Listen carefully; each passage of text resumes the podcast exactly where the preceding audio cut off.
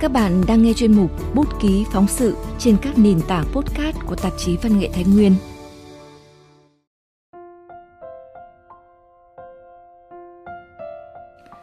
Các bạn thân mến, Lập Đồng Nát là câu chuyện về cuộc đời của chàng trai tên Lập. Năm 3 tuổi, Lập ngã xuống ao.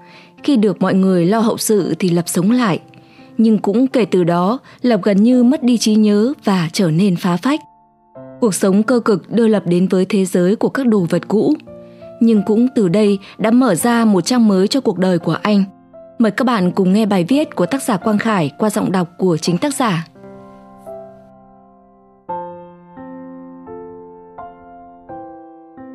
Hơn 30 tuổi, Đặng Đình Lập, xóm Hóc, xã Uống Thượng, thành phố Thái Nguyên, nổi tiếng trên mạng xã hội về buôn bán đồ xưa nhìn cách tiếp thị quảng bá sản phẩm, chăm sóc khách hàng lên đơn đều răm rắp, sẽ chẳng ai nghĩ Lập từng bị mất trí và lúc nào cũng chỉ nghĩ mình như một đứa trẻ.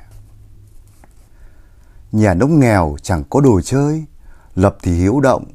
Hôm đó, mải theo con chuồn chuồn, Lập ngã xuống ao. Người ta chỉ thấy cậu khi đã tím tái, nổi phành trên mặt ao. Một bà hàng xóm đi chợ về ngang qua, Ban đầu bà cứ ngỡ nhà Lập vứt con vật gì xuống đó. Bà la toáng.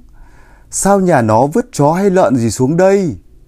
Ui trời, trẻ con chết. Bà kêu, người làng túm đến. Một ông bạo gan xuống vớt Lập lên. Lập đã tắt thở, người lạnh toát. Hô hấp đủ mọi cách đều vô vọng. Người ta bó chiếu mang lập đặt ra bờ tre cách chỗ cậu ngã dăm mét để gia đình lo hậu sự. Khi mọi người đã về hết, bà Dương Thị Lụa, mẹ Lập, vẫn ôm thằng em Lập mới lẫm chẫm, tập đi khóc vật vã.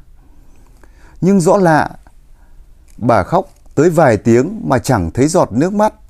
Linh tính người mẹ, bà ra chỗ Lập nằm thì thấy con đang thoi thóp, nôn ọe ra chút nước. Mừng quá, bà thắp hương khấn gọi hồn. Ba hồn bảy vía con ở đâu thì về nhập cành xoan. Chồng bà lập cập chạy đi mua gói kẹo về nhờ. Năm đó lập ba tuổi. Mút chút kẹo thì lập sống lại. Nhưng sau đợt ấy cậu không còn được bình thường. Cậu bé lập hiếu động, tươi vui. Giờ ít nói cười, lầm lì mà chỉ ưa phá phách. Ngày ngày lập tai quái moi đồ đạc trong nhà, đài, quạt vào tay lập, lập chọc phá tung tóe để lấy nam châm. Chiếc đồng hồ đeo tay của bố phải tiết kiệm tiền mãi mới mua được, Lập cũng đem dìm ngay xuống nước cho chết, rồi tháo ra nghiên cứu. Bố cậu giận tím mặt, nhưng có đánh có chửi thế nào, Lập vẫn chả sợ, cậu cứ dương mắt nhìn chân chân không chớp. Nhìn, chửi là sở thích của Lập. Nhìn ai một lúc Kiểu gì cậu cũng chửi, họ rất bậy.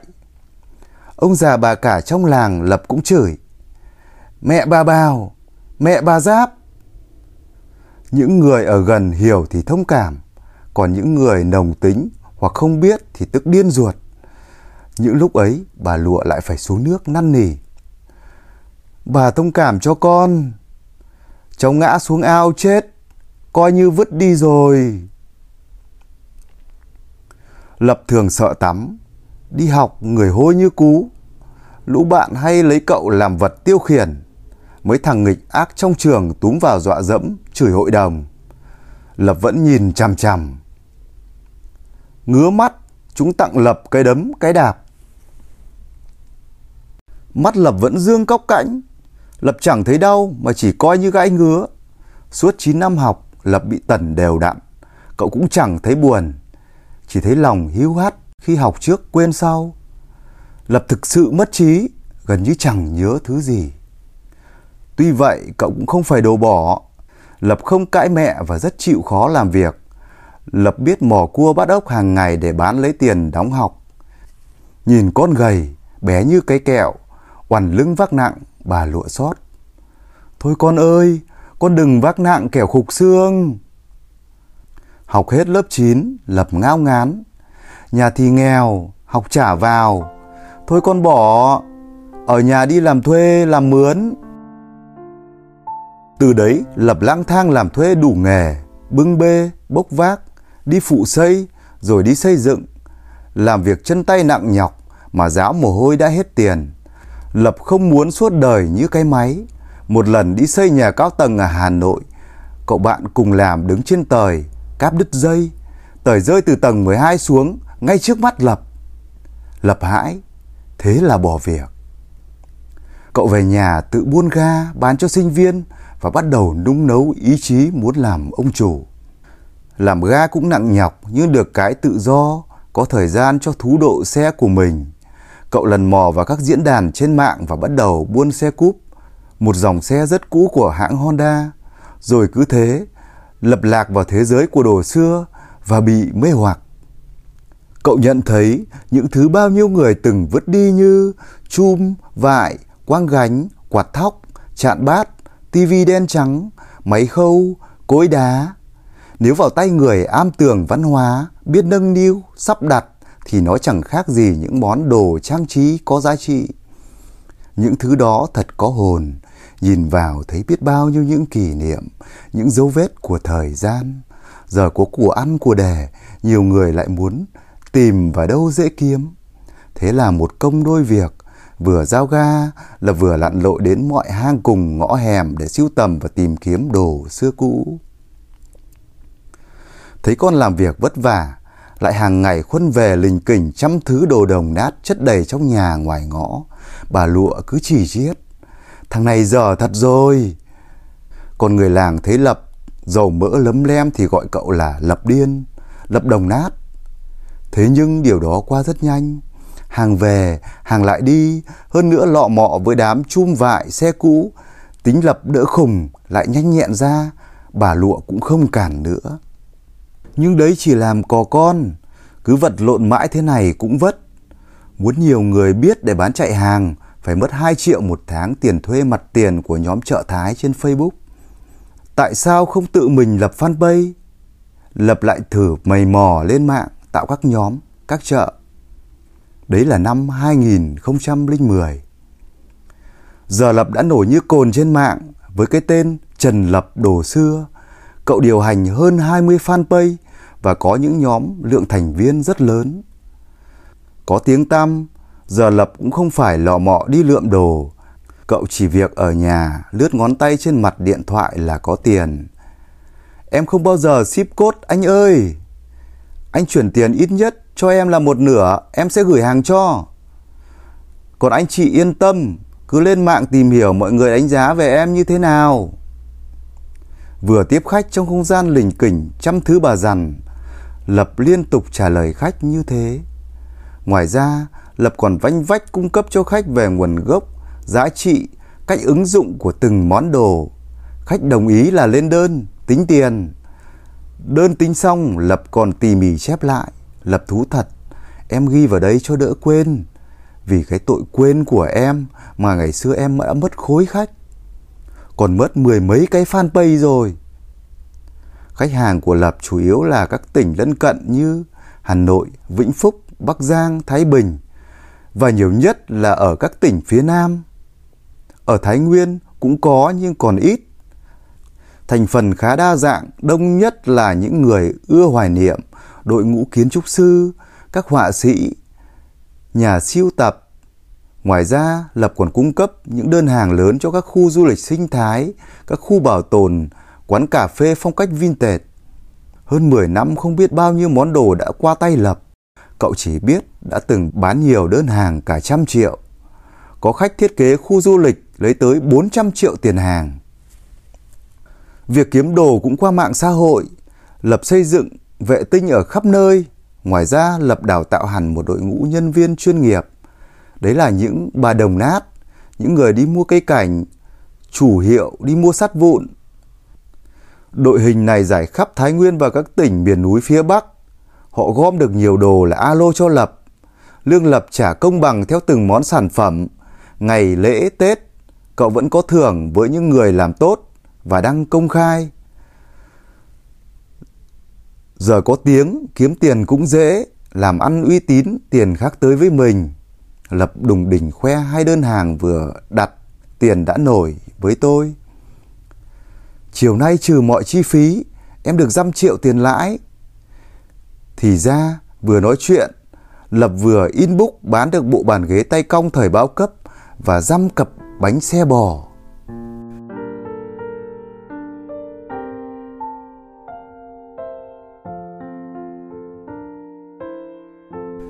Nhìn hai cô công chúa 4 tuổi díu dít chơi đùa, Lập hạnh phúc. Vợ chồng em hiếm muộn, chạy chữa tứ phương chẳng được, cuối cùng phải xuống Hà Nội cây trứng.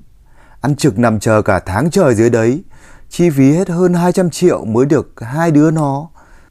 Nhờ kinh doanh đồ xưa mà em được nhiều lộc. Lập mất trí thật, nhưng điều gì Lập thích thì làm đâu ra đấy. Vợ Lập bảo, Lập bán hàng giỏi thật, nhưng vô số tội. Tội ở bẩn, tội hay nói chống không với khách. Nhiều người còn bằng tuổi cha chú mình. Họ không biết bệnh nên dễ mất lòng. Đặc biệt giao cho Lập việc nhà là hỏng. Nhiều lần bận buổi sáng nhờ Lập ở nhà trông con nấu nướng. Chiều về Lập vẫn chẳng cơm cháo gì. Con thì đã cởi chuồng tòng ngầm khóc váng xóm. Lập cũng không thấy.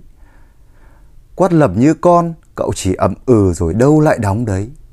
Bà lụa thì phô. Ai lại rửa đít cho con, nó cứ dí thẳng vào vòi nước nóng. Có lần con bỏng phải đưa đi viện đấy.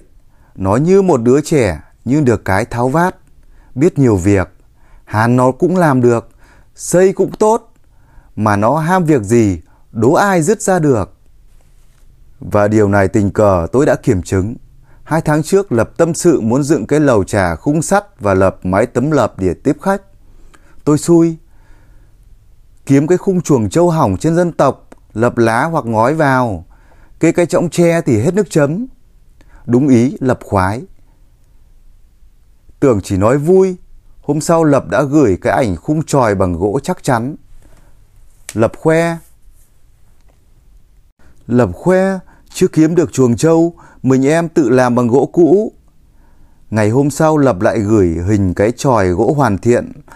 Lập lá dày cộp ở giữa kê bộ bàn ghế bằng những chiếc cối đá xếp lại. Ngồi ở đấy, view chính là hàng cối đá cũ. Phía trên có những chậu hoa 10 giờ tươi tắn. Ngoài ra còn thoải mái ngắm cánh đồng mà hưởng gió trời. Bán đồ xưa kiếm khá tiền, nhưng cái được nhất là lập thỏa mãn thú chơi. Mình phải đam mê thì đam mê với theo đuổi mình, không đam mê thì mệt lắm. Thế giới đồ xưa thật rộng lớn, tiếp xúc với nó cho em nhiều kiến thức. Em may mắn được nhiều anh em đi trước hướng dẫn. Làm nghề này sướng nhất là được giao du với những con người thông thái. Em lớn lên rất nhiều. Mình chơi với 10 người giỏi thì mình sẽ là người thứ 11. Và em thấy mình là người có ích. Ngồi trong không gian như một công xưởng những đồ xưa, nói về kinh doanh lập chắc như đinh đóng cột. Mình nghèo bền vững thì phải chọn con đường thực tế. Mua gian bán lận thì mai giàu ngày kia sập. Thương hiệu là trên hết. Em phải giữ làm sao để mình không bị phốt. Hiện giờ em chỉ lo không có đồ để bán. Vì đồ cũ trong dân tìm mãi cũng hết. Mà không gom nhanh thì họ cũng cho vào bếp hoặc bán đồng nát. Phí lắm. Buôn bán tốt, vợ Lập vốn là công nhân công ty Samsung giờ cũng nghỉ làm để về phụ với chồng. Túc tắc buôn bán, sắp tới hai vợ chồng đang định xây thêm nếp nhà Việt bằng đá ong để có không gian chơi đồ.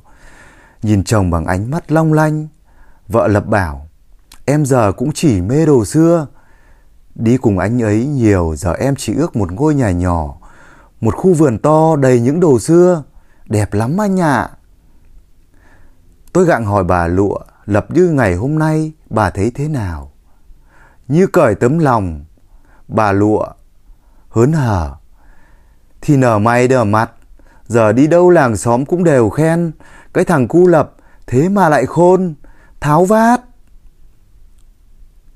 về hạnh phúc quan điểm của lập rất rõ ràng em chẳng ham xe hơi nhà lầu thành ông nọ bà kia em chỉ rau dưa tương cà nhưng có vợ con bên cạnh thì làm gì cũng dễ anh ạ à.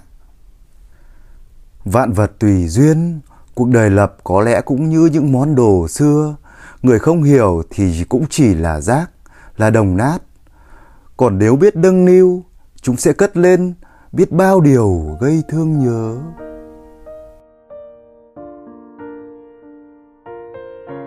Bạn vừa nghe bài viết Lập đồng nát của tác giả Quang Khải. Cảm ơn các bạn đã lắng nghe. Chương trình của chúng tôi hôm nay xin được dừng tại đây. Thân ái chào tạm biệt và hẹn gặp lại.